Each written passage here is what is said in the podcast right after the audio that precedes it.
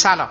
من حامد صرافی زاده هستم و خوشحالم که شما شنونده مجموعه پادکست های ابدیت و اکروز هستید. 68 مین دوره جشنواره برلین چندی پیش در فاصله بین 15 تا 25 فوریه برگزار شد. امسال هم مثل سال گذشته در چندین برنامه در گفتگو با برخی از حاضرین در این جشنواره برای شما گزارش هایی رو خواهم داشت. مهمان این برنامه ما خانم فرشته پرنیان هستند. کارگردان، فیلمنامه نویس و تدوینگر ساکن فرانسه و سازنده سه فیلم کوتاه به نامهای تولدت مبارک، بعد از کلاس و آرام. ایشون امسال در 16 همین دوره کمپ استعدادهای جشنواره برلین شرکت کردند و من هم از این فرصت استفاده کردم تا با او درباره فیلم هایی که ساختن و حضورشون در کمپ استعدادهای جشنواره برلین گفتگو کنم که از شما دعوت می‌کنم در ادامه شنونده این گفتگو باشید. خانم پرنیان خیلی ممنون که وقتتون رو گذاشتین برای این گفتگو. امسال 16 همین دوره کمپ استعدادهای برلین. شما جزو کسانی بودید که درش حاضر شدید و بعد از پر کردن فرم تقاضا قبول کردن و تشریف بردید اونجا. شما گویا پارسال هم جزء پذیرفته شده ها بودید ولی تشریف نبردین. درسته؟ یه همچین من درست بله من پارسال قبول شدم ولی نتونستم برم. و امسال ازشون خواستم که امسال برم و اونا گفتن که اینجوری نیستش که چون پارسال تو قبول شدی بتونی امسال بیای دوباره باید اپلای کنی. یعنی دوباره تمام اون فرما رو پر کنی. و من دوباره اون فرما رو پر کردم و حالا احتمالا دوباره قبول شدم یعنی که نه حالا همون قبولی پارسال من دقیقا نمی‌دونم چه اتفاقی افتاده. من دوست دارم این گفتگومون درباره حال و هوای جشنواره باشه آن چیزی که شما تجربه کردید اصلا مسیری که برای تقاضا پر کردن رفتن پذیرفته شدن شرایطش اینا. دوست داریم یه مختصری در مورد اونها از شما بپرسیم و بریم در مورد خود فضای اونجا. چون پارسال هم یه گزارش داشتیم از دو تا مهمانانی که تو برنامه من اومدن و اونجا حاضر بودن. ولی من یه خود قبلترش برگردیم. خیلی دوست دارم یه مقدار در مورد فیلمسازی شما به عنوان کسی که دو سه تا تجربه ساخت فیلم در ایران داشته کارگردانی رو به عهده داشتن. مجموعه زیادی از فیلم ها رو که در حال تدوین بودید. و خب الان که یه مدتی هم هست که دیگه از ایران تشریف آوردید بیرون و فعلا فیلمسازی رو در ایران رها کردید و خب مثل اینکه دارید خارج از ایران پیگیری می‌کنید. به ما بگید که اصلا قصه شما با فیلمسازی چی هستش و از تدوین به کارگردانی از کارگردانی به تدوین این حرکتتون از کجا شروع میشه؟ من مجبورم که یه خورده برگردم عقبتر به اینکه وقتی که 18 سالم بود تصمیم گرفتم که برم دانشگاه سینما بخونم. قبلش هم خب هیچ تجربه ای نداشتم به غیر از یه سری نمایشنامه‌هایی نوشته بودم که مثلا توی مدرسه از همین فعالیت هایی که بچه ها توی مدرسه می‌کنن. و یادم میاد که خیلی زیاد کتاب راجع به سینما خونده بودم و به طرز عجیبی مثلا مجله فیلم هر چیزی که راجع به سینما بود بر من جذاب بود بدون اینکه اصلا هیچ ایده ای داشته باشم که قراره که یه روزی فیلم بسازم. ولی داستان می نوشتم پیش خودم. و اینکه خب 18 سالم شد و رفتم دانشگاه دانشگاه رشته هنر یعنی تو اون کنکور هنر شرکت کردم و سینما قبول شدم. دانشکده سینما تئاتر. خب رفتم اونجا و باز دوباره همین ماجرای خوندن راجع به سینما بود چون دانشکده سینما تئاتر خیلی از کار خبری نیست و وقتی که توی دانشگاه کم کم متوجه شدن که اون چیزی که به صورت عملی خیلی دوست دارم انجام بدم تدوین هستش. برای همین گرایش تدوین رو ما از سال سوم بعد گرایش تعیین می‌کردیم. گرایش تدوین رو انتخاب کردم. وقتی از همون سالهایی که داشتم درس میخوندم کم کم کار رو شروع کردم به صورت دستیاری کارآموزی ولی خب همون ابتدا بیشتر برای تلویزیون بود و فیلم کوتاه خوب تدوین می‌کردم. چیزایی که کارگردانایی که دور برم بودن و تا اینکه همینطور کار کردم کار کردم. یعنی کاملا داشتم کار تدوین می‌کردم. تا اینکه خب توی 27 سالگی اول فیلم کوتاهمو ساختم و بعد دیگه بعد از اون کارگردان شد برام جالبه. 18 سالگی میگی به سینما علاقه داری با خوندن مجله فیلم و اینا. این چه جنس سینمایی تو رو به شوق می آورد که بری مجله فیلم؟ حالا اون نقدا رو بخونی.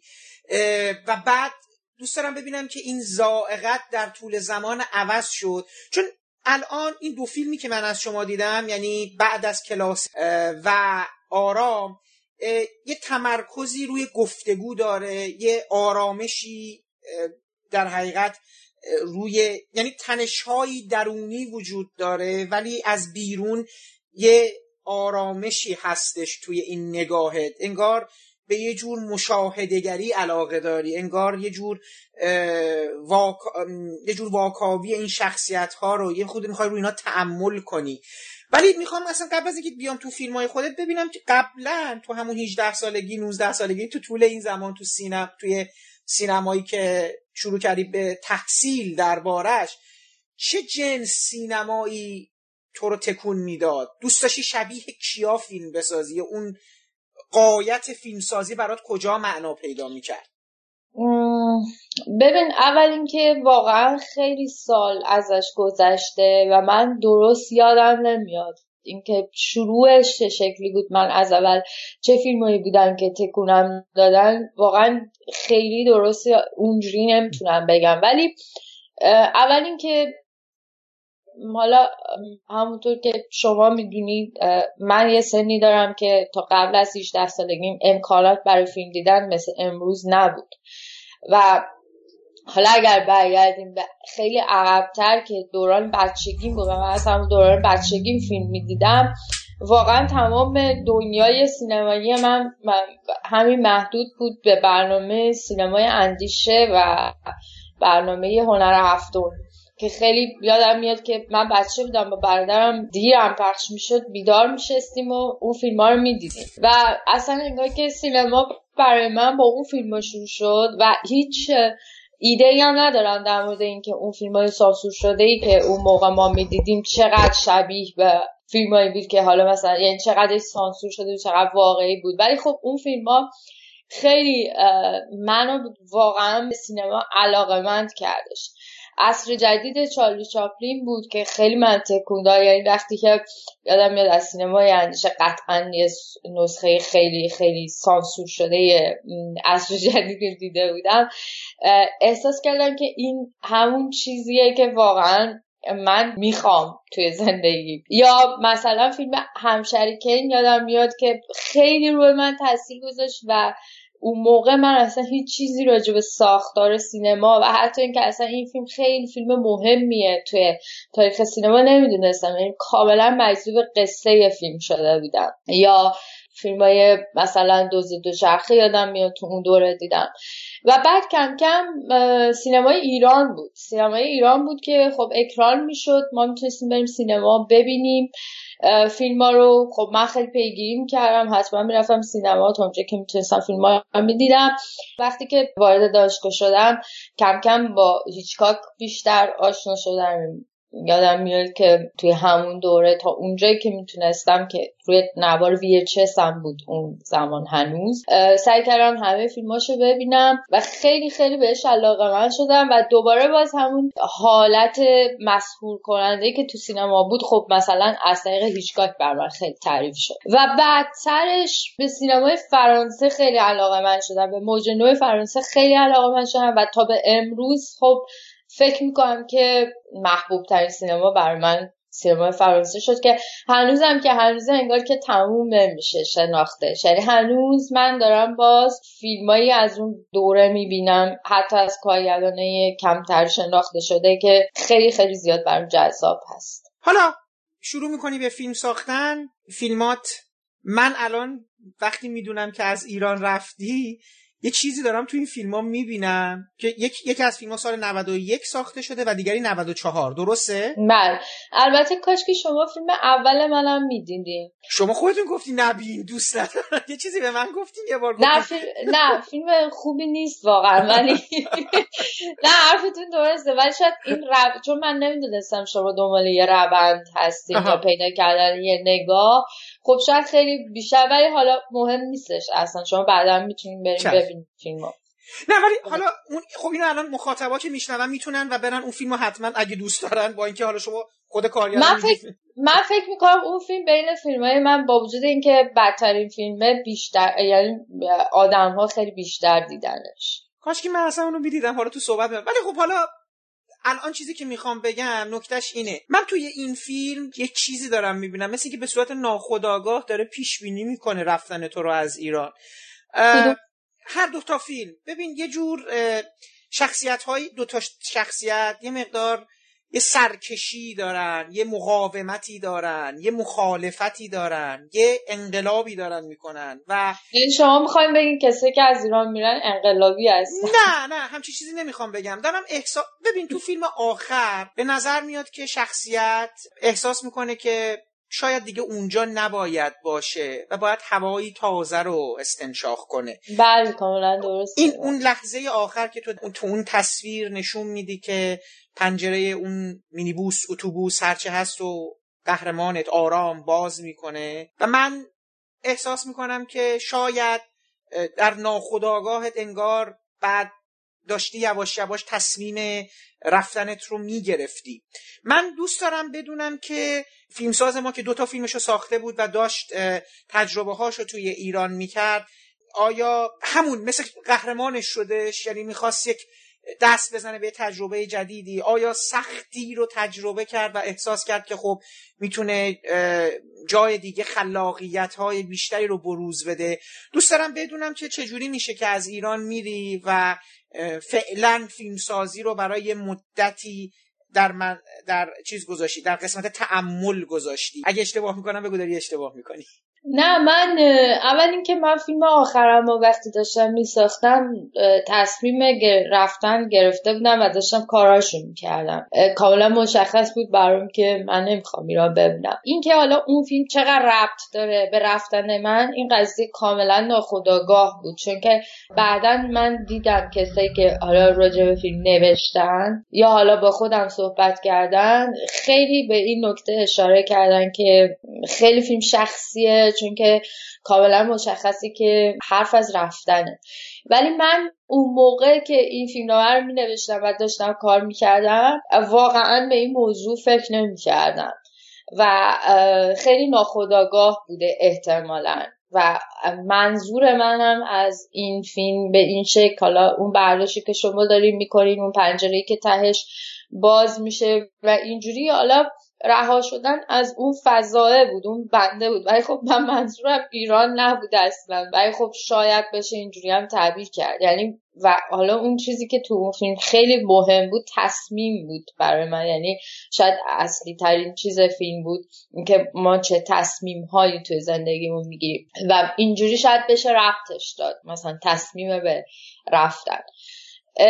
و اینکه فیلمسازی من از اون حالت متوقف شد. خب درسته به خاطر اینکه به حال ما آمدم توی کشور جدید زبان جدید چون من زبان فرانسه خوب نمی‌تونستم وقتی که اومدم. اصلا تحصیل شروع کردم یعنی که درس خوندم دوباره. با وجود اون سابقه و رزومه. و خب همه چی یه دفعه متوقف شد که کما اینکه من فکر می‌کنم قبلا هم خیلی پویا نبودم من. حالا مثلا چون من توی یه بازه زمانی 7 ساله فقط سه تا فیلم ساختم و اصلا آدم پرکاری نبودم.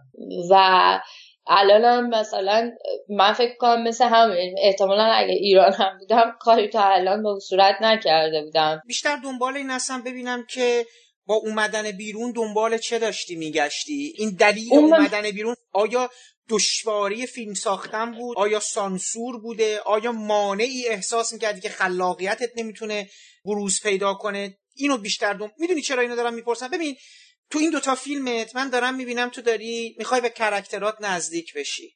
می‌بینم یه جا وای میسی و می‌ذاری این آدما حرف بزنن با هم دیگه. قرار از دل این دیالوگ ها گفتگوهای این شخصیت ها ما یه چیز پنهانی از گذشته اینها بدونیم که خب تو فیلم بعد از کلاس ما تقریبا تصویری واضح تر نسبت به موقعیت مادر معلم دختر شورشی انقلابی داره فرار می‌خواد بیاد بیرون از اون فضا پیدا می‌کنیم. هر چقدر اینا همش آرامه. من میگم خیلی تکان دهنده نیست و می‌دونم که احتمالا هم کارگردان و نویسنده نمی‌خواسته اصلا انقدر شکاوری انجام بده نمی‌خواد خیلی مرعوب کنندگی نمی‌خواد بکنه. کسی رو قرار نیست ضربه فنی کنه تو با با شوک نهایی شوک میانی هر چیزی که تو ذهنش بوده. می‌خوام باید صحبت کنم ببینم که چه اتفاقی تو تو میفته که یواش یواش احساس می‌کنی که دیگه شاید باید رفت. آیا اصلا به این سوال هم فکر می‌کردی که آیا می‌شود همون تولید رو حالا در یک سطوح دیگه ای تکرار کرد در جهانی که تا یه اندازه ای میگم الان شاید بیگانه باشی باهاش با زبانش با فرهنگش با آدماش با دقدقه هاشون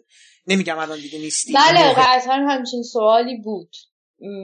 یعنی که چیزی بود که توی ذهن من بود ولی تو اولویتم نبود. یعنی که وقتی که به بقیه جنبه های زندگی شخصی خودم فکر می‌کردم اینکه من بعد از این می‌تونم فیلم بسازم. اولا که راه ایران همیشه برای خودم باز می‌دیدم که من هر وقت که یه فیلم نامه داشته باشم که توی ایران بگذره خب میام تو ایران فیلم می‌سازم. یعنی اصلا هیچ مانعی وجود نداشت برای من و نداره. ولی اینکه چرا از ایران اومدم واقعا اون موقع که اومدم حتی برای خودم یه خود مبهم بود. بعد کم کم که اومدم اینجا زندگی کردم متوجه شدم که خب بچه رو انقدر دلم می‌خواست از ایران برم؟ به حال فکر می‌کنم کشف یه زندگی جدید یه دنیای جدید. و انقدر این قضیه برام شخصی هستش که اصلا نمی‌تونم اونقدر توضیحش بدم. ولی اینکه حالا می‌تونم توی خارج از ایران فیلم بسازم یا نسازم قطعا بهش فکر می‌کردم. و نه اینکه حتی زمانی که تصمیم گرفتم که بیام ایران به این موضوع فکر می‌کردم من اون موقعی که توی ایران بودم یعنی همون موقعی که فیلم اولم هم حتی ساختم به این فکر می‌کردم که من واقعا یه روزی می‌تونم خارج از ایرانم فیلم بسازم. یعنی یه ایده ای بود که همیشه توی ذهنم بود. حتی اون زمانی که نمی‌خواستم از ایران بیرون بیام. و شروع می‌کردم به خیال پردازی کردن و فکر کردن در مورد اینکه اگه یک روزی من توی ایران نباشم و یه جایی مثلا توی آفریقا باشم یا توی ترکیه باشم یا فلان جا باشم چه قصه ای اونجا می‌تونم بسازم و چیکار می‌تونم بکنم؟ این این یه یکی از چیزایی بود که من همیشه داشتم. ولی خب در حد رویا پردازی و خیال پردازی بود. وقتی که اومدم فرانسه خیلی از اون حالت رویا پردازانه خارج شد و واقعی شد و واقعیتی بود که اگه می‌خواستی کار کنی یک سری روابط بود یه سری اصول بود یه سری یه سری واقعیت ها مثل همین ماجرای زبان ماجرای نشناختنی فرهنگ و تمام این چیزا بود که حالا دیگه باید با این چیزها به صورت خیلی واقعی و جدی دست و پنجه نرم کردم و خب یک اتفاقی که بر من افتاد این بود که من وقتی که اومدم فرانسه فیلمم فیلم آخرم توی فستیوال کم پذیرفته شد. و وقتی که توی فستیوال کم پذیرفته شد حتی قبل از اون من خیلی تشویق می شدم از طریق تهیه کننده هایی که توی فرانسه تو پاریس بیشتر فیلم کوتاه یعنی شرکت های فیلم کوتاه داشتن یا بلند حالا هر چیزی ولی خب به صورت کوچیکتر یعنی اگر شرکت فیلم سازی فیلم بلندم بود یا شرکت کوچیک و جمع جوری بود. از اینجور آدما که حالا خیلی هم همسن سال خودم بودن خیلی خیلی زیاد تشویق می شدم به اینکه برای ما ته بیار برای ما فیلمنامه بیار. و خب این منو خیلی تشویق می‌کرد. یعنی من کاملا از اون حالت انفعالی که اولش داشتم. من می‌گفتم که من حالا فعلا نمی‌خوام کار کنم فعلا می‌خوام چیز کنم یه خوده نمی‌دونم مطالعه کنم اینکه یه چیزی کنم. و از اون حالت خارج کرد. و من هی شروع کردم مجبور شدم مجبور که حالا اسم اجبار نمیشه بشینم هی طرح بنویسم هی ایده بنویسم و به همه چیزایی هم که فکر می‌کردم باز دوباره اینجا اینجا میگذشت و تا به امروز. و دوباره باز خودم خودم خودم رو توی فضا پیدا کردم. اتفاق یا مثلا اتفاقی که اخیرا افتاد که توی برلین توی اون بخش تلنت رفتم همه اینا هی دوباره تو هر قدم که مثلا آدم منفعل و تنبلی باشی تو رو مجبور می‌کنه به کار کردن. مجبور خوبه یعنی بار منفی نه. و اینکه الان خیلی نمی‌تونم واقعا در مورد فیلمسازی خارج از کشور حرف بزنم چون هنوز فیلم نساختم. و اصلا نمی‌تونم جواب این سوالو بدم که اون فیلمایی که من سه تا فیلمی که توی ایران ساختم حالا بعد از این قراره که چه تغییری بکنه الان من فقط یه فیلم نامه دارم مثلا یا یه مثلا تریتمنت فیلم بلند دارم. یعنی روی این چیزها من اصلا خیلی نمی‌تونم نظر بدم به خاطر که تو سینما اون چیزی که خیلی مهمه اجراست. و حالا مثلا شاید شما دو سه سال دیگه بیایم با من مصاحبه کنید من بتونم جواب سال شما بهتر بدم. خب من امیدوارم که این دو سه سال نشه زودتر بشه. من دوست دارم که فیلم سازا زودتر فیلم بسازم من بیشتر باشون حرف بزنم هی اذیتشون کنم ببینم دارن چیکار می‌کنم امیدوارم دو سه سال نشه. ولی خب من دوباره شاید آخر گفتگومون برگردم که ببینم که یه خود در مورد همین دوباره فیلم ساختنه. اینکه به نظر خودت احتمالا با چه چیزهایی روبرو خواهی شد تو این دو سه سالی که قرار اون حالا بعدا با هم صحبت کنی پیش بینی کنی؟ من یکی از سوالای شما جواب ندادم. حالا الان جواب بدید. در مورد فیلمم. صحبت کردی؟ گفتم که روی شخصیت ها یه مقدار تعمل می‌کنی. داری انگار دنبال یک جور مشاهدگری هستی. انگار داری می‌خوای یه جنس نه از اون جنس سینمایی که تماشاگرش رو میخکوب می‌کنه بلکه می‌خوای بیشتر یه مقدار انگار به تعمل بداری. توی همون گفتگوها تو دل گفتگوها شخصیت رو بشناسونی. نمی‌دونم چقدر تو خودت این دوتا دوست داری اصلا. این خیلی شاید سوال مهمتری باشه قبل از اینکه بخوای به اون جواب بدی. من اول که خیلی دلم می‌خواد آدم رو میخکوب کنم اگه تا بال نکردم به خاطر فیلم ساختم بود. ولی اینکه فیلم چقدر دوست دارم من فیلم اولم که ساختم خیلی ناراضی بودم. فیلم دومم و راضی بودم تا الانم هستم با وجود تمام ای و ایرادایی که فیلم داره. فیلم سوم ناراضی بودم. از چی ناراضی هستی؟ چی شده؟ اون چیزی که می‌خواستی چی بوده که نشده حالا؟ در نیومد دیگه. فیلم چیزی که من می‌خواستم نشد در نیومد. یعنی من فکر می‌کنم که یه اشتباه های اشتباه یعنی یک تصمیم های خیلی بد برای دکوپاژ اون فیلم گرفتم که باعث شد ضربه بخوره به فیلم. همطور تو فیلم نامه نیستش به نظر تو؟ نه. چرا؟ خب فیلمنامه قطعا خیلی مشکل داره. یعنی من توی فیلمنامه این فیلم خیلی خیلی زیاد رو فضا سازی حساب باز کرده بودم. و یه همچین چیزایی وقتی که خب فضا ساخته نشه دیگه خب فیلمنامه هم شکست می‌خوره دیگه. یه همچین چیزی بود.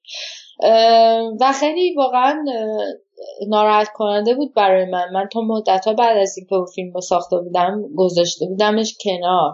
و اصلا چیزش نمی‌کردن. من مثلا جایی راهش نمی‌دادن. ولی پذیرفته شد تو کنها آره خیلی جالب بود این قضیه. حالا قبل از اینکه توی کنم پذیرفته بشه بود یعنی که یه فیدبک هایی گرفتم. یعنی اولین بار توی یک جای شخصی بود نمایش داده شد. در کمال ناباوری آدمایی که اونجا بودن خیلی از فیلم خوششون اومد و حتی به من گفتن که از فیلم قبلیت خیلی بهتره. و من کاملا میفهمیدم که اونا از چه جهت دارن میگن از فیلم قبلی بهتره و قبول داشتم این حرفو. شاید فیلم فیلم تر بود سینمایی تر بود غیر تلویزیونی تر بود. دکوپاژش واقعا چیز میزان سندش نمی‌دونم از اینجور چیزا بود. ولی خب همه اینا به نظر من به صورت شکست خورده توش بود. یعنی تلاش به اینکه اینجوری باشه بود توش. چون من بعد از اینکه فیلم بعد از کلاس رو ساختم خب خوب بود دوست داشتم فیلمو. ولی خب کاملا این حس رو همیشه داشتم. فیلم اولم و فیلم دومم. این اصلا اون سینمایی نیست که من دلم می‌خواد. این نیست واقعا. این خیلی محافظه کارانه هست و من اصلا خودم رو بیان نکردم. و یه چیزی هم که در مورد شخصیت زن توی فیلم اینو می‌خواستم بگم. که به من گفتید که تو خیلی نزدیک نمیشی به این آدم ها و همیشه یه فاصله ای ازشون می‌گیری. این واقعا من فکر می‌کنم ناراحت ترین بخش فیلمسازی توی ایران برای من و خیلی از آدم ها باشه. و اینکه اصلا مگه ما می‌تونیم بزن نزدیک بشیم. و وقتی که نمی‌تونیم این کارو بکنیم مجبور میشیم زبان سینمایی خودمون یا هر چیز دیگه ای رو عوض کنیم و حالا مثلا یه کار دیگه بکنیم ولی خب ما یه چیز دیگه ای شاید بخوایم اصلا. من خیلی از این قضیه آزار می‌دیدم و توی فیلم ساختن حالا تو هم فیلم کوتاه. و وقتی که حتی تصور ساختن فیلم بلند می‌کردم اونجا دیگه اصلا نمی‌تونستم تصور کنم که من کارکتر زن داشته باشم و نتونم بهش نزدیک بشم به خاطر محدودیت سینمای ایران. و اونجا دیگه اصلا نمی‌تونستم. یعنی خیلی ناراحتم می‌کرد این قضیه. و همیشه به این فکر می‌کردم که من اگر یه فیلمی بسازم اولش میام یه کپشن می‌ذارم که به خاطر شرایط و قوانین توی ایران ما مجبوریم که سر این خانم ها روسری بذاریم. ولی شما بدون روسری تصورشون کنید نمی‌دونم یه کار اینجوری باید اولش بکنم. یه احترامی من باید به تماشاگرم بذارم. حتی تماشاگر ایرانی که کاملا قبول کرده این ماجرا رو ولی خب هیچ قبول نکرده در واقع. به خاطر که خب واقعیتی که نمیشه.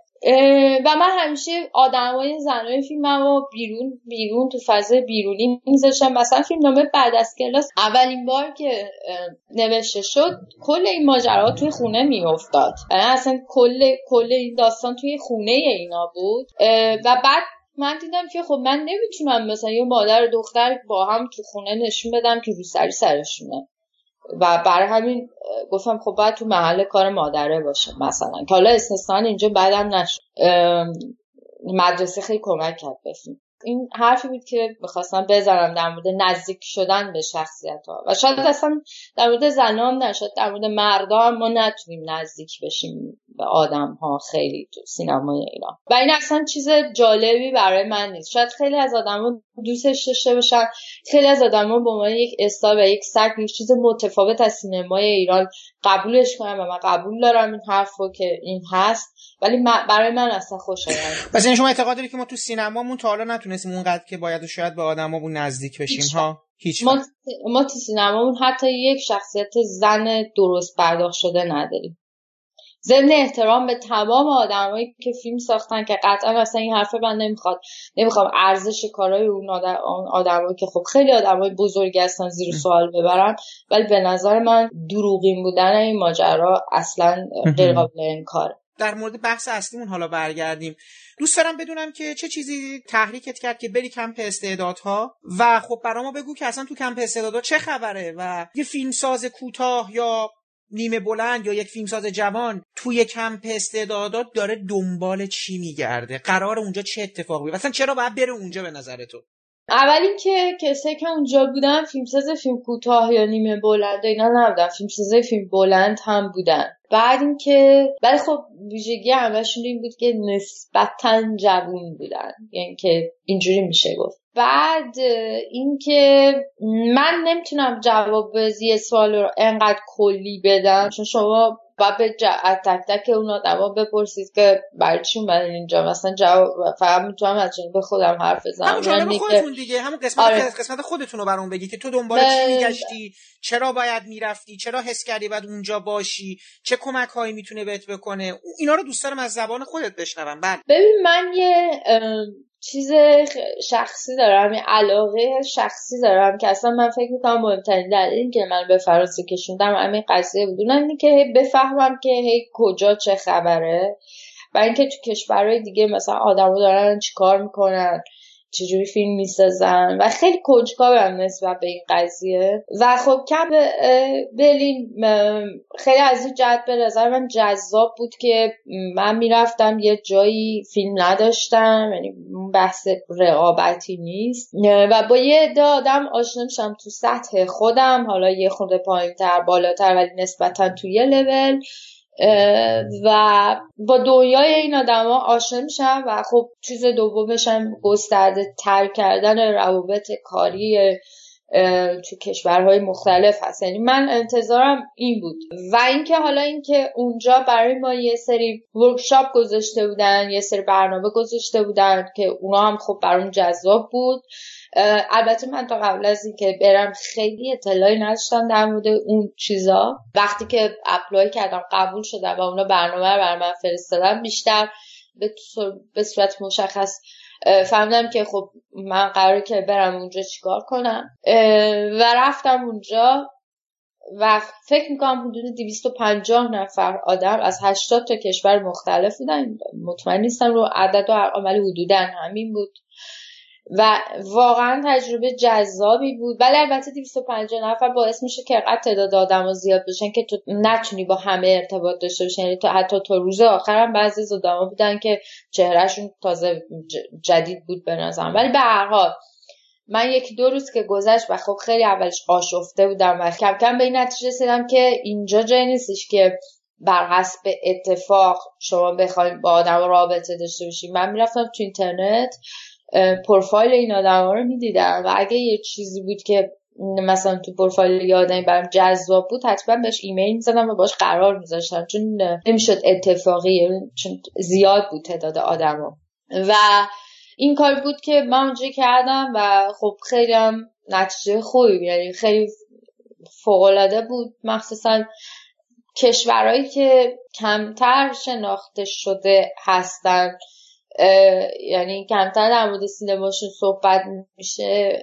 برای خیلی جذاب بود. مثلا بچههایی که از عربستان سعودی اومده بودن بچه که از آفریقا اومده بودن. و کلا اصلا این بخش سینمای عرب چون اونجا برای یک برنامه سینمای عرب گذاشتن فلسطین و مثلا اینا حرف زدن با این آدما اینکه عراق حرف زدن با این آدما و اینکه اینا چطوری اصلا تو کشورهای خودشون فیلم می‌سازن. جدای از نتیجه کار که حالا خوبه یا بده اصلا بحث اونجا نبود. این خب به حال من توی فرانسه هستم اینجا رو می‌شناسم مثلا آلمان می‌دونم تا چه اینا خیلی برام چیز نبود ولی اینکه از اون کشورهای ناشناخته برای من البته با یه سری آدم آشنا شدم و یه سری صحبت ها شد که خب خیلی نتیجه خوبی داشت برای من. شما موقعی که خواستی فرمو پر کنی من می‌خوام بدم که شرایط ورود به این کمپ چی هستش؟ باید فیلمساز باشه یک فعال امور فیلم باشی یک کارنامه داشته باشی؟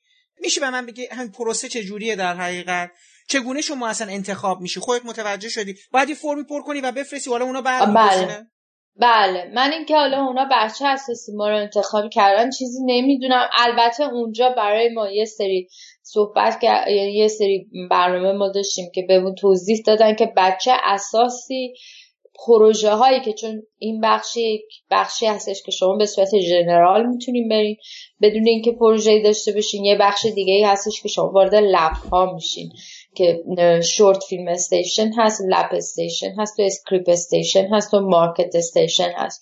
و اونجا شما باید یه پروژه رو present کنید معرفی کنید به اونا. اونا به ما توضیح دادن که این پروژه رو اساسی انتخاب می‌کنن و چیا توی اولویتشون هست. و در مورد اینکه ما رو که پروژه نداشتیم اونجا بچه اساسی انتخاب کردن من نمی‌دونم.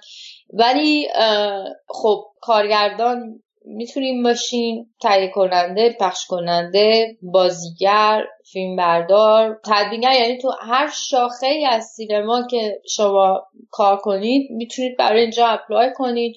و خب قاعدتا یکی از شرایط خیلی مهمش من یادم میاد اون فرمی که من پر می‌کردم یه جوری فرم اصلا طراحی شده بود که به نظر می‌رسید که شما حداقل دو تا فیلم باید داشته باشید که حضور بین المللی داشته باشه چون اصلا نمی‌شد.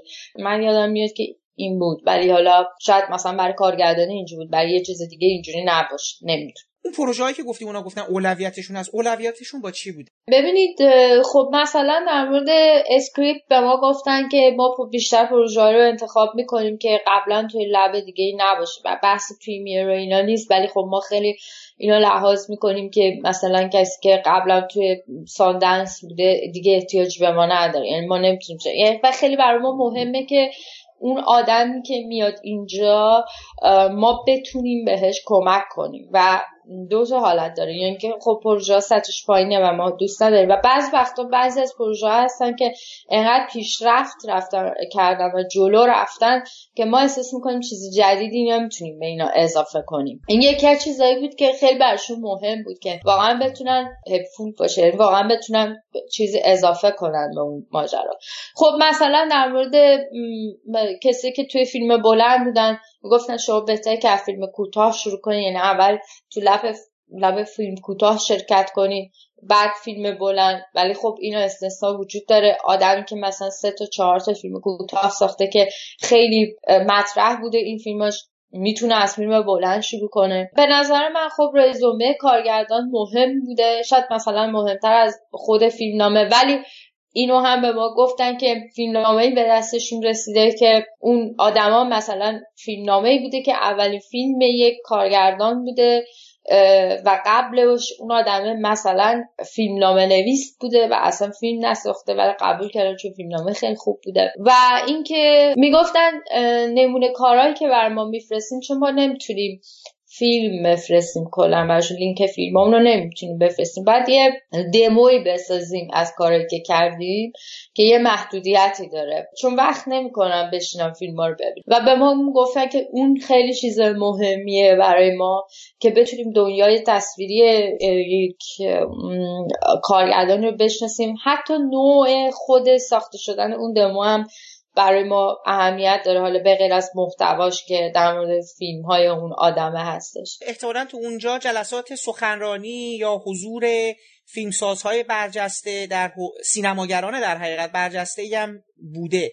من می‌خوام ببینم که تو تو اون جلسات شرکت کردی؟ اگر تو اون جلسات شرکت کردی و صحبت هایی رو شنیدی برامون نقل قول کنی؟ چون اینا کمتر این از اون هواشیه که کمتر صداش به این ورون بر می‌رسه دوست دارم اگه مثلا مثلا دارم میگم اگر کارگردانی بوده آدم معتبری بوده نامی بوده اونجا از این افراد و جلسه ای رفتین و حالا خودت مشاهده خودتو برا من بگی بله خب یکی از جلسه خیلی خوب به نظر من تام تیکور بود که خب، آره. چیز آنلاین اون جلسه هم روی صفحه همین برلین تالنت هست یعنی آدما می‌تونن برن ببینن. حالا اصلا کلا این آدمو چجوری پیدا کردی؟ به نظر چه تیم شخصیتی تام چیزی که خیلی برای من عجیب بود این بود که این آدم خیلی باز بود نسبت به چجوری بگم شیر کردن تجربه های خودش. یعنی به طرز عجیبی انگار اومده بود اونجا که حرف بزنه در مورد کارهای خودش. و خیلی هم خوب خوب حرف می‌زد و پر و خب کلا خیلی کاراکتر شوخ طبعی داشت حالا میگم هست روی اینترنت اگر شما برید ببینین من لینک میدم حتما به گفتگو حتما آره. لینکشو میدم که افراد اگه دوست داشتن برن و اون جلسه رو آره. ببینن بله. خیلی خوب تنز داشت توی هر تمام حرفی که داشت می‌زد و من خیلی خیلی صمیمانه و خیلی باز دیدم جلسه رو. بعد که حالا صحبت های اون مجری اونجا تموم شد سوالا که ها پرسیدن این سوالا رو خیلی خوب و با صمیمیت جواب می‌داد و من خیلی دوست داشتم. یه جلسه فیلم دیگه بود با یه کارگردان مستندساز فیلیپینی که فیلم داشت توی بخش مسابقه. که اسمش لاودیاس. که خیلی من اون جلسه دوست داشتم بسیار احساس کردم که اولا که من خود فیلمش رو ندیدم و خیلی مشتاقم که ببینم ولی یه بخشی از فیلمش رو به ما نشون دادم و اون صحبت می‌کرد در مورد فیلمش اونم به نظر من خیلی آدم جذابی بود و باز دوباره به غیر از اون سوالایی که اون مجری ازش پرسید سوالایی که ما می‌تونستیم ازش بپرسیم. خیلی با صبر حوصله و دقت جواب داد به سوالا. این هم خوب بود. یه جلسه همیشگی دیگه هم بود با گاس فنسنس که من خیلی مفید پیداش نکردم. واقعا؟ بابا این که آر... قبله آمال آرزوی سینماگران مستقله که. برعکس تام تیکبر که خیلی آدم به هر حال جریان خب. اصلی و خیلی آدم تجربه گراییه من تام تیکور رو دوست دارم. اتفاقا در مورد سریال سازی هم صحبت می‌کنه و حرفی خوبی می‌زنه تام تیکور به نظرم. به حال باز نبود. یعنی خیلی سخت و بیشتر وقتی جلسه رو اون مجری حرف زد تا اون. یعنی کاملا برعکس تام تیکور که یک سره داشت حرف می‌زد و حتی خیلی از خاطرات شخصی خودش رو با دیتیل برای ما تعریف می‌کرد که خیلی جذاب بود. مثلا چی گفت؟ حالا گاس که چیزی نگفته بگو اصلا اینکه از اون خاطرات جذابش رو برام بگو. چی گفته بود؟ چه نظرتو گرفت به نظر تو ببین یه خاطره ای داشت تعریف می‌کرد از یه قراری که تهیه کننده ای داشت بعد خیلی با جزئیات داشت تعریف می‌کرد که چجوری اومد نشست چجوری حرف زد چجوری رفت چجوری و خیلی بر من نوع نحوه روایتش بیشتر جذاب بود تا محتوای حرفش. درست. محتوای حرفش خب مشخص بود چی بود. و خب آخر صحبتاش هم یه حرف زد در مورد که واقعا زندگی چقدر اهمیت داره توی این ماجرا که به نظر خیلی تاثیرگذار بود. همونطور که لاو یاز هم همینطور انگار که می‌خواست به ما بگه که خب سینما مهمه این مهمه. چون یکی از آدمایی که اونجا بود فکر می‌کنم ازش پرسید که چه دوربینی استفاده کرده برای فیلم مستندش چون فیلم بردار فیلمم خودش بود. و اون داشت توضیح می‌داد که دوربینش خیلی ارزون بود و دوربین چیزی نبود. و خب با اونم یه نقدی داشت روی سینمای هالیوود و محصولات هالیوود و اینکه چقدر واقعا این ماجرای مثلا expensive بودن سینما می‌تونه ما رو دور کنه از اون چیزی که واقعا سینما دنبالش هستش. و خب آره اینا چیز جذابی بود. تو خودت تو کدوم lab در حقیقت کارگاه میگن دیگه؟ تو کدوم کارگاه خودت شرکت کردی؟ خودت الان حوزه چیزی خاصی تقویتش کنی ارتباطات تو بگیری اینا کدوم حوزه خودتو رفتی بیشتر شرکت کردی درش؟ من برنامه هایی که روی پروفایلم میذاشتن چون خودشون میذاشتن که شما مثلا امروز این هستش. و سعی می‌کردم همون رو پیگیری کنم. مثلا اینکه ولی خب editing station هم بود. خب اونم رفتم که در مورد مونتاژ صحبت می‌کردم. درسته که توی برنامه من نبود. به عنوان کارگردان رفته بودم اونجا. ولی خب می‌تونستیم بریم. مشکلی نداشت. اونم خب جذاب بود به نظرم.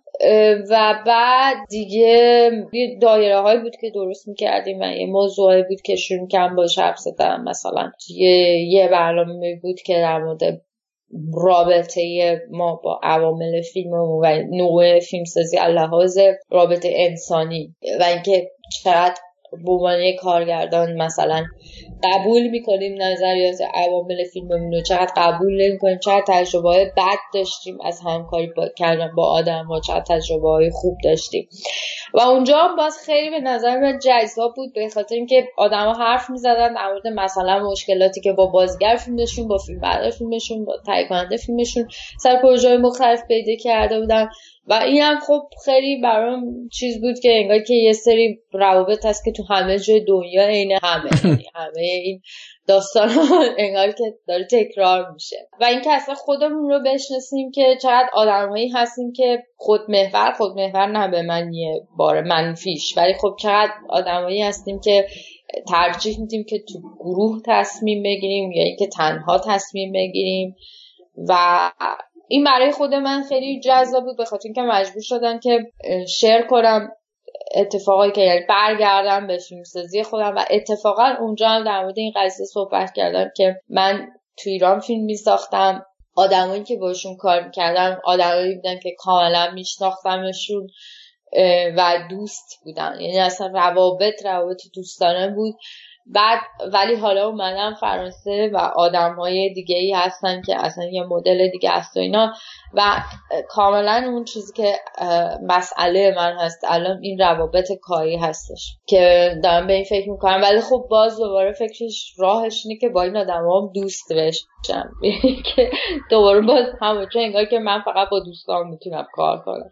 ولی باز دوباره من تاکید می‌کنم که برای من مهمترین دستاورد این دوره آدمایی بود که شناختم خب یه مقدار بگو اگر تو این جلسات رسیدی فیلم های جشنواره هم چیزایش رو ببینی من خوشحال میشم که حالا می‌دونم چون پارسالم که با بچه صحبت کردیم اصولا وقتی میرید برای کمپ دیگه میرید برای کمپ. با اینکه حال و هوای جشنواره در کنارتون برقرار هست می‌دونم شاید حتی بعد از اورها یا توانی نمونه یا وقتی نمونه یا حوصله ای. تونستی فیلمی ببینی تو جشنواره امسال برلین؟ بله من سه تا فیلم دیدم که خب اتفاقا فیلمایی بودن که اسکرین داشتم باز برای کمپ یعنی باز دوباره نرفتم توی اون کاخ خود جشنواره فیلم بنام رفتم البته یک دو بار برای قرار گذاشتم با آدم و دیدنشون. ولی فیلم من واقعا ندیدم و حالا اینم میگم شاید خوب باشه برای کسی که سال بعد میرم من بعد به این فکر کردم که من باید از چند روز قبل جشنواره می‌رفتم اونجا. یا اینکه بعدش برنامه ریزی می‌کردم که میموندم اونجا. چون که این 22 تموم میشه و باز دوباره جشنواره ادامه داره. برای اینکه بتونم بیشتر فیلم ببینم و با آدم های دیگه خارج از کمپ ارتباط داشته باشم. ولی خب واقعیت این بود که نه من نتونستم اصلا برنامه ریزی بکنم برای که چون ما تا سطح شیش نیم که شیش هفت بیشتر اونجا برنامه داشتیم بعدش هم واقعا ترجیح می‌دادیم که با هم دیگه معاشرت کنیم و خب حالا یه مهمونیایی بود که واقعا با معذرت از تمام فیلمسازایی که خودم یکیشون هستم ما واقعا مهمونی رو ترجیح می‌دادیم به دیدن فیلم. ما که دیدی چیا بودش؟ ویژگی داشتن نداشتن همین انتخاب هیچ کدومشون. نه. فقط می‌تونم بگم تو چه بخشی خب بگو بگو. حالا. بخش پانوراما بودن. حالا به نظرت انتخابایی که کرده بودن بر اساس سلیقه خاصی بود؟ اینو می‌خوام بپرسم می‌خوام ببینم که تو احساس کردی چیز خاصی توی فیلم ها بوده که انتخاب شدن؟ حالا اگه به نظر تو اینجوری بگم. تو میگی این بله همشون خب. همشون به خیلی کندی درسته. خب پس نه این که ولی من واقعا چون شما می‌دونید که برلین خیلی زیاد فیلم انتخاب بله می‌کنه. بله الان همین الانش من دارم می‌بینم توی اون وبسایتی که بعضی از فیلمو در اختی... توی بخش های مختلف گذاشتن نزدیک همین الانش نزدیک به نزدیک به سی یا چهل تا فیلم فقط همین الان گذاشتن خب نمی‌رسه آدم این سی چهل تا رو تازه تو این بخش ها بله اصلا خیلی زیاده و وقتی که خیلی زیاده دیگه شما نمی‌تونیم بگیم که یه سلیقه مشخص احتمالاً تو بخش مختلف سلیقه های مختلف هست. مثلا بخش پانوراما یا بخش جنریشن نمی‌دونم اینا فرق دارن با هم دیگه. یعنی خودشون برای اساس این دسته بندی ها رو می‌کنن. که حالا فیلمساز تصمیم میگه که تو این بخش شرکت کنه یا نکنه من نمی‌دونم. ولی حتی تو بخش اصلیش هم فیلم زیاد انتخاب می‌کنه. یعنی مثل کن چون خب من تجربه بودم توی کنم داشتم و توی کن خیلی بیشتر فیلم دیدم. و خب اونجا میشه یه نظری داد. ولی اینجا اصلا انقدر زیاده که نمی‌تونی بگی. یعنی که بچه اساسی فیلم و برلین انتخاب می‌کنه. و من نمی‌دونم. یعنی که اصلا هیچ نظری ببخشید. نمی‌تونم رو به این قضیه بدم. برای سوال آخر شاید بهترین سوال رو بپرسیم. بعد از این کلاس بعد از این کارگاه بعد از این کمپ حالا یه فیلمنامه داری اینا چقدر الان این انرژی رو پیدا کردی که بشینی فیلم جدید تو بسازی؟ خیلی. نه من قبل داشتم خیلی انرژی داشتم چون نه نه نه, نه. الان چقدر انرژیت مضاعف شده منظورم اینه یعنی اینکه خیلی به من انرژی داد. اتفاقا به نکته خیلی خوبی بود من خیلی انرژی گرفتم از اون فضا و انرژی مثبت بود انرژی عده زیادی آدم که توی کشورهای مختلف با شرایط خیلی سخت خیلی سختتر از ایران حتی دارن کار می‌کنن. مثلا یک فیلمسازی بود از فلسطین برای من داشت تعریف می‌کرد از شرایط زندگی. اصلا یه چیزایی برای من داشت تعریف می‌کرد من اصلا گریان گرفت. فکر کنم که خب مثلا اینا چطوری فیلم می‌تونن بسازن توی همچه شرایط زندگی؟ یعنی چون اول تو باید زندگی کنی بعد فیلم بسازی. و خب ولی می‌دیدم که این آدما امیدشون از دست ندادن و دارن کار می‌کنن من این خیلی جذاب بود برای من. حالا فکر می‌کنی که بتونی دیگه نزدیک بشی به اون چیزی که می‌خوای برسی توی این فضای جدیدی که داری زیست می‌کنی و تجربه می‌کنی. فکر می‌کنی بتونی اون جان آن چیزی که داره تو دل اون جامعه میگذره سرنوشتی که داره بر شخصیت ها حادث میشه. فکر می‌کنی که بری طرف یک آدمی که اولین آدمایی که تو فیلم جدید حالا من که فیلمنامه رو نخوندم دارم می‌پرسم. فکر می‌کنی که بری باز طرف آدمایی که بازم بیشتر الان میشناسشون یعنی کسانی که مهاجرت کردن یا در وضعیتی مثل خودت قرار دادن یا نه. الان فکر می‌کنی که روی اون در حقیقت بومی ها اونایی که خود اون جامعه درشون هستن. حالا تو می‌تونی بگی اون جامعه تشکیل شده از همه کسایی که اونجا مهاجرت هم کردن. یه بخش غیر منفکی از اون نیستن. ولی الان شناختت برای اینکه بتونی یک فیلمنامه برای شخصیت برای موقعیت برای در حقیقت بازتاب دادن دغدغه ها یا آن چیزی که الان داری می‌خوای درموشون حرف بزنی فکر می‌کنی که با کدوم بخش این جامعه الان وارد گفتگو بشی تو فیلم نامت؟ خب من این فیلم نامه که الان نوشتم که یه فیلم کوتاه هست که چهارمین فیلم هم میشه و خب تایی کننده هم دارم یعنی که وارد مرحله شده که دیگه اون مرحله پیدا کردن پول بهش میگن توی فرانسه. و خب به تا 6 ماه طول می‌کشه این مرحله و میفته به سال آینده چون مسئله فصل هم هست توی فیلم. آره باز دوباره یه آدم مهاجر البته مهاجر بودنش واقعا خیلی فرق نمی‌کنه ایرانی باشه یا فرجه دیگه. من این اینکه ایرانی هست خیلی فرق نمی‌کنه. ولی آره باز این هست. اون آدم مهاجره و اون چیزی که باز دوباره من خودم توش هستم و اینکه کلا من دوست ندارم در مورد چیزی فیلم بسازم که نمیشناسمش و به نظرم این کار کار آدمای خیلی خیلی بزرگه که اونقدر تسلط به سینما دارن و اونقدر جهانبینی خاص خودشونو دارن که می‌تونن روی موضوعات مختلف برن کشورهای مختلف فرهنگهای مختلف برن و چون خودشون رو دارن می‌برن تو می‌تونی یه فیلم ازشون ببینی. و این آدما تو تاریخ سینما خیلی تعدادشون کمه هممون می‌دونیم و خب جز فیلمسازای خیلی خیلی بزرگ محسوب میشن. بقیه آدما خب در مورد دنیای خودشون دارن فیلم می‌سازن. یعنی که اون چیزی که درک کردن اون چیزی که حالا اگر اون اتفاق منظورم درک کردن نیست که حتما مثلا اون اتفاق دراماتیک برای خودت افتاده باشه. قطعا این نیست. یه چیزی به نام خلاقیت و ساختن وجود داره توی فیلمسازی ولی خیلی مهمه که اون هسته اصلیش یه چیزی باشه که تو درک کرده باشی. باز دوباره دنیای خود منه مثل بقیه بقیه فیلم ها مثل فیلم های قبلی. ولی خب توی شرایط جدید با این تفاوت که آره من این دفعه حداقل وقتی که دارم فیلم ها می بیشتر می‌تونم به شخصیت زنم نزدیک بشم. یعنی اینکه یه خورده چیزتر دیتیل مونم به خاطر اینکه خب دیگه تو فضا نیستم.